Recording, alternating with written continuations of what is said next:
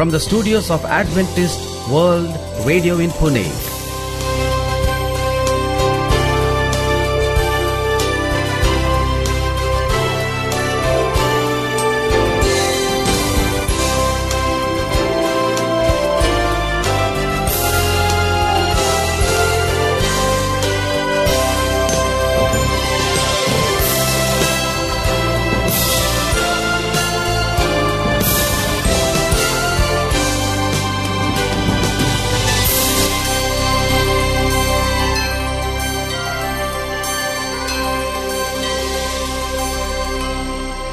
Hello and a very warm welcome to our International English Service. In our program today, we bring inspiring music. An interesting nature study. With more music coming in, we shall end our program with a message from God's Word.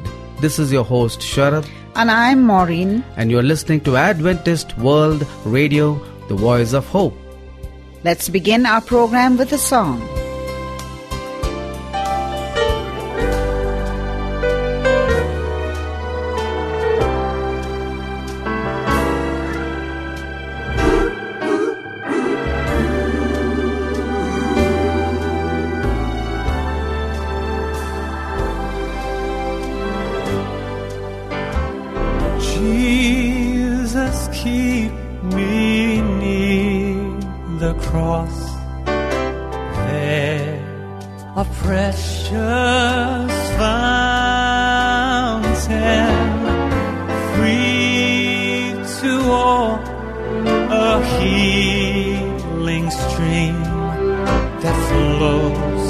From Calvary's mountain.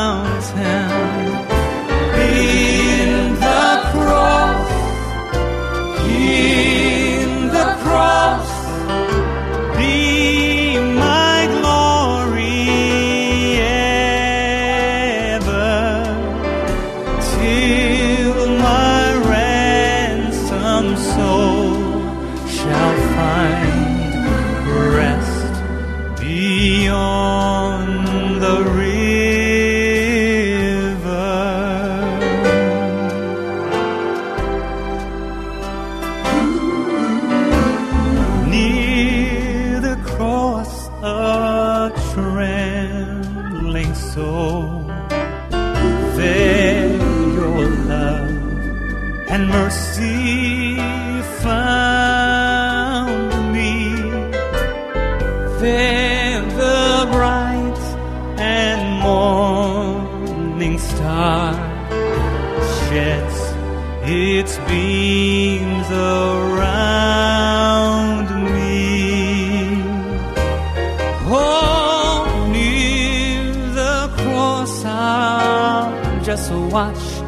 wait.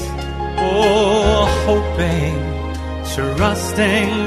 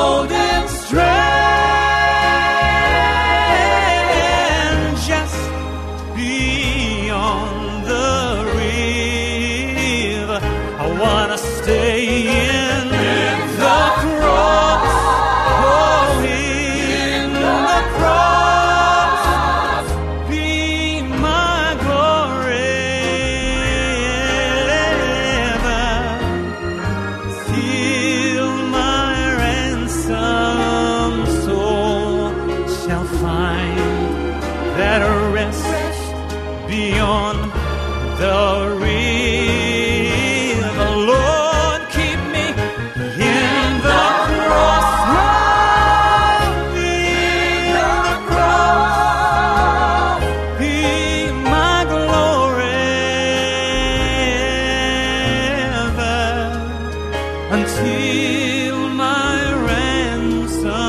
soul shall find oh that sweet rest beyond the river.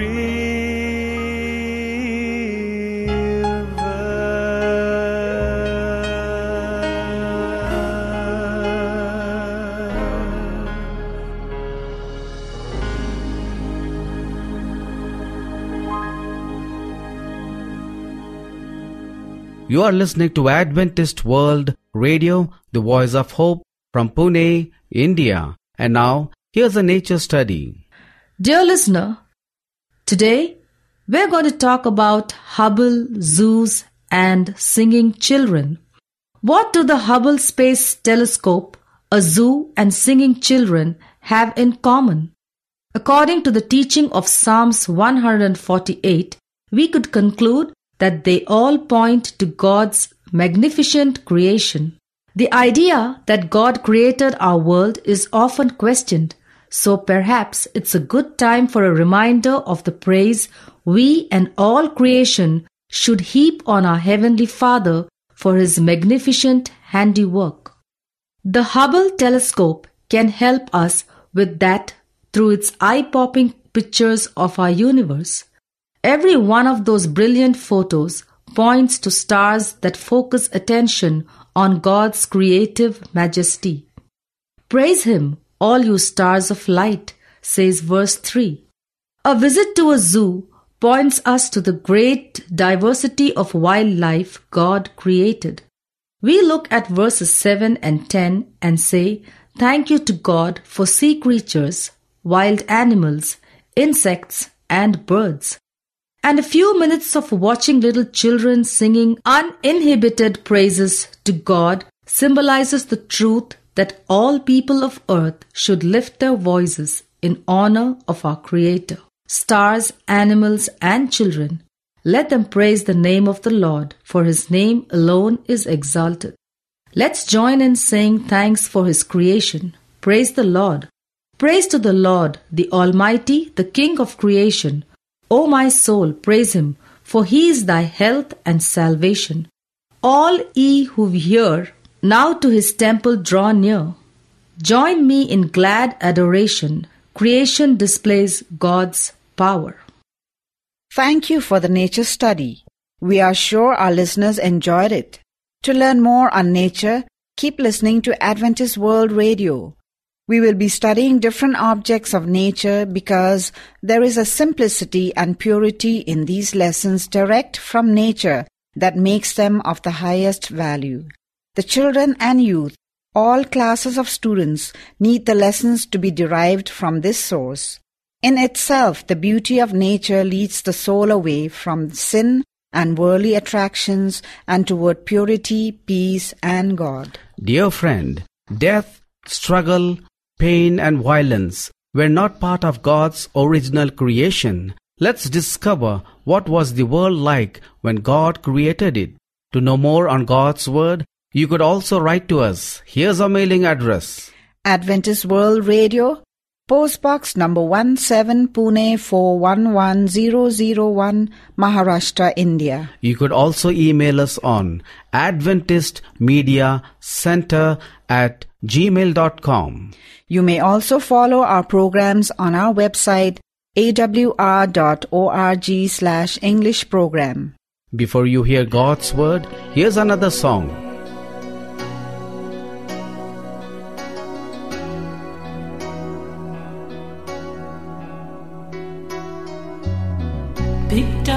Morning paper, the headlines made it clear the world is changing for us all. I knew this day was coming, never thought it was so near. Looks like the writing's on the wall. I believe this world is trying to warn us. Get ready. He's coming like he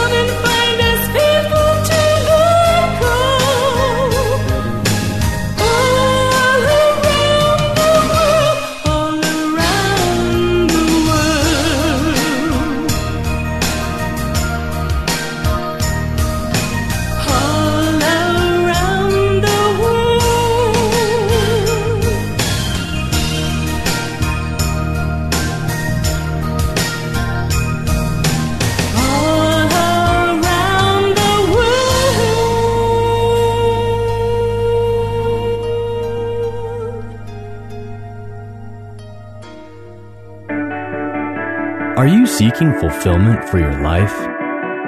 Do you want freedom from fear? That's why we're here. Welcome to Jesus 101, introducing you to the real Jesus. And now, here's your host, Elizabeth Talbot, with Mike Tucker. I'm Mike Tucker. And I'm Elizabeth Talbot. Tell me about the time you were very, very lonely. Well, you know, I'm not usually very lonely. I have friends, and actually, you're one of them, Mike.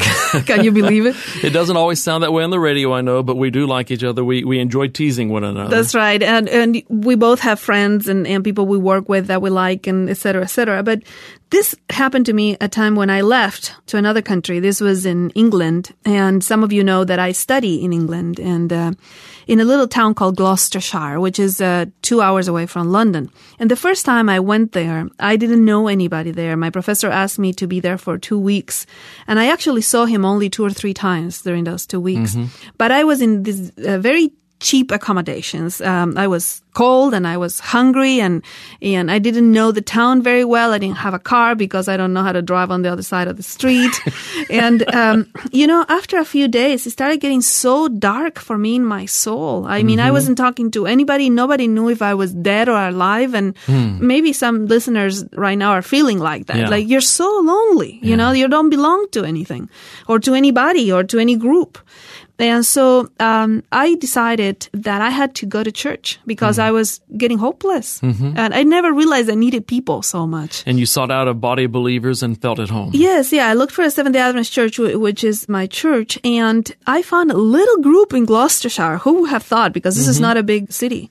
A little group of believers that were getting together, and I joined them for the service. And in the moment I stepped into that building, uh, there must have been I don't know twenty five or thirty of them. It was Yeah. it was a very small group.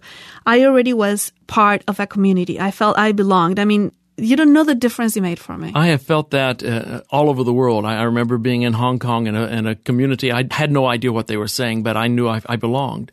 And someone found me, recognized that I didn't understand the language, so they translated for me. And again, I felt like I belonged. Um, if you've never been there, where you felt that lonely, and then find a group like this of worshipers that, that make you feel like you belong, then you don't really understand what's going on in Acts chapter four and five, Yeah. because this is talking about the building of community. God never calls us to a singular faith. He mm. doesn't call us to stand alone. He calls us to community. And as a community of believers, we band together to encourage one another, to strengthen one another, and to share in the labor together as we herald the coming of our Savior. Yeah, that's why it's so important when you're going through hard times to find a group of believers or a support group. For example, 12 step programs are based mm-hmm. on this. The fact that you will have a support to help you in times of trouble. And here we have the first century church starting to create this congregation where they eat together and they are together all the time and they're actually selling some of their property to fulfill the needs of those in the community. Well, let's take a look at this in Acts chapter 4, verse 32. And the congregation of those who believed were of one heart and soul. And not one of them claimed that anything belonging to him was his own, but all things were common property to them. Can you believe it? You know, Yeah. many years ago when I was 12 years old, my dad was sent to, to a university here, Andrews University in Michigan, um, to do his master's degree. And we had nothing. And we arrived there and all these people came with stuff for us, Mm-hmm. Yeah. clothing, uh, nice? you know, comforters for our beds, uh, dishes, whatever we needed. And, and we felt we really were part of a It's community. generosity. It comes from within the individual. They choose to do it, and the Spirit of Christ that makes them do this. yeah, it says in verse 34 that there was not a needy person among them. I only know of two ways to have a church with no needy people. Hmm. The first way is to be very selective about who you let in, Only the rich people, right? and which means I'd never get in. Mm-hmm. yeah. The other way is what they did here. Mm. It says, uh, For there was not a needy person among them, for all who were owners of land or houses would sell them and bring the proceeds of the sales and lay them at the apostles' feet, and they would be distributed to each as they had need. So basically, the other way not to have needy people is people within the congregation seeing the mm-hmm. needs and, and giving of their, their means to meet those needs so that there are no needy people, meeting one another's needs in love. Yeah, most of the churches that I know have some kind of community service Yes. and they serve uh, food or, or clothing. To their and- own members or people of the community who need Yes, help. even even our organization has a worldwide organization that when disasters strikes, whether it's a tsunami or an earthquake, uh, Mm-hmm. We they just show go. up. Absolutely, We show up. And of course, a variety of denominations do this as well because this is the ministry of Christ. And we see it here in the first century church. So some people started actually selling their property and uh, bringing it to the disciples' feet. And we have one of the strangest and uh, difficult to explain stories here on chapter 5 in the book of Acts. When a couple, uh, you know, this is voluntary. They don't have to sell their property. Yeah, They- no They're not one was being supposed to do this. This is a voluntary thing. This is not uh, enforced by the government of the church. Nothing like that. No, people volunteer to do this. Now, when you volunteer to do this, you can be fed because, after all, it, it makes you feel pretty self-righteous, I guess. You know, if, if you're making a great sacrifice for people, and Mm-hmm. people would look forward to that and look up to you for doing this. And so Ananias and Sapphira, they are a couple in chapter 5 who decide, okay, they're going to sell their property. And they kept some of the price for themselves, which is actually their their right, to do. They're right. The problem is that they represented it as if they had brought all the full price of the property to the Mm-hmm. church because it made them look good. I mean, uh, generosity, Look like at the all sacrifice I'm making. Look at this sacrifice. See, all virtues have this this side where Satan can use it. Mm-hmm. It is that hey, you you have this great virtue or this generosity or or this skill or this talent. Now show off with Yeah. that. And this is what's happening to them. Uh, so they sold this property and they brought the money to the disciples, but they kept some of the price back for himself and his wife's full knowledge, bringing a portion of it. Verse 2, he laid it at the apostles' feet. Verse 3, but Peter said, Ananias, why has Satan filled your heart to lie to the Holy Spirit and to keep back some of the price of the land? While it remained unsold, did it not remain your own? And after it was sold, was it not under your control? Why is it that you have conceived this deed in your heart? You have not lied to men, but to God. And at that moment, um, judgment comes upon Ananias. Uh, he fell down and breathed his last, and great fear came all, over who heard it. And the young men uh, got up and covered him up. And after carrying him out, they buried him. Now his wife doesn't know what has happened. She comes in. Um, and she comes in, and Peter gives her the um, the opportunity to act different than her husband, to mm-hmm. not to be a hypocrite. And and nobody would have said anything. They said, "Well, no, we sold it for so much. This is half of the price." Mm-hmm. The problem is what they're claiming it to be. So Peter asks her specifically in verse eight, "Tell me whether you sold the land for such and such a price." And she said, "Yes, that, was the price. The price." Then Peter said to her, Why is it that you have agreed, verse 9, together to put the Spirit of the Lord to the test? Behold, the feet of those who have buried your husband are at the door, and they will carry you out as well. Uh, this is this seems hard. I mean, Yeah, it does. Mike, I have a question. Uh, why would God act this way? I mean, this is the first century church starting, and uh, why did judgment come upon them so strongly? You know, I, I guess there could be a lot of speculation about this, but to me, something very holy was happening here with the first century church. The Holy Spirit was moving mightily upon the hearts of men and women and, and producing in them a great spirit of generosity and care. And they were not to profit by this. And so their lie was not just to the members of the congregation, but also to the Holy Spirit. And it was a misuse of the Holy Spirit's power. And I think by misrepresenting themselves as being controlled by the Spirit when they were actually controlled by avarice, Yeah. uh, by, by greed, was, was something that God was not going to tolerate. No, that kind of impurity is not going to exist within our I church. think you're right on because throughout the book of Acts, we have people that mock the power of the Holy Spirit by trying to buy it. Mm-hmm. Yes. We have another magician later on that That's will right, ask, how, how much? I'll pay you for Right. the power of the Holy Spirit. And Peter says, this is not for sale. Yeah. You, you're deceiving, you're lying to God, and, and God is not going to tolerate it. I think that. we see a variation of this theme today by some people who try to control the ministry of the church or a religious organization by their money. I'm not going to give if you don't do this. It's exactly what I ask you to do. Yeah, I had members like that. They say, Mm-hmm. If you don't build this one thing I want you to build, I'm no, never going to give money again. And, and it's important for us to go back to the story and say, Yeah. look, the Holy Spirit is not manipulated That's by right. your money. In addition to what I do here with the Voice of Prophecy, I'm speaker director for Faith for Today Television, and I've had donors come to me and say, "If you'll change the focus of this ministry, I will give you a great deal of Wow. money." Well, God has not called us to do what they asked us to do, and I'm not going to allow them to control us with their money. Instead, we're going to fulfill God's mission and ministry for this ministry, and that's the same thing that we feel like here at the Voice of Prophecy. We're called to do something. The Holy Spirit will provide the means. Yes, and we do need your donations, uh, but but you know the, the issue here was deception. That's you know. Right. Now, when this is over, it says on verse 11 that a great fear came over the whole church. And this word church, Mm-hmm. ecclesia in Greek, is the first time that is being used here in the book of Acts.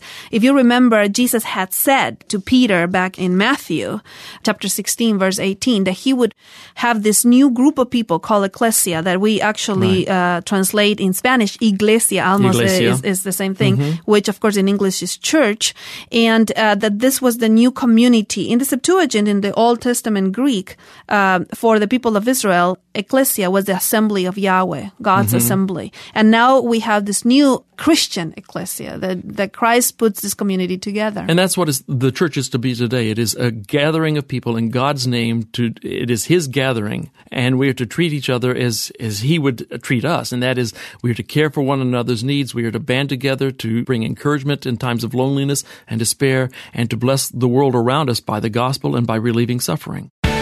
Thank you for joining us today on Jesus 101. We want to thank Voice of Prophecy for their generosity in sharing these biblical studies with Jesus 101. For more insights and resources, connect with us at Jesus101institute.org. That's Jesus101institute.org. Until next time, live free. Woohoo!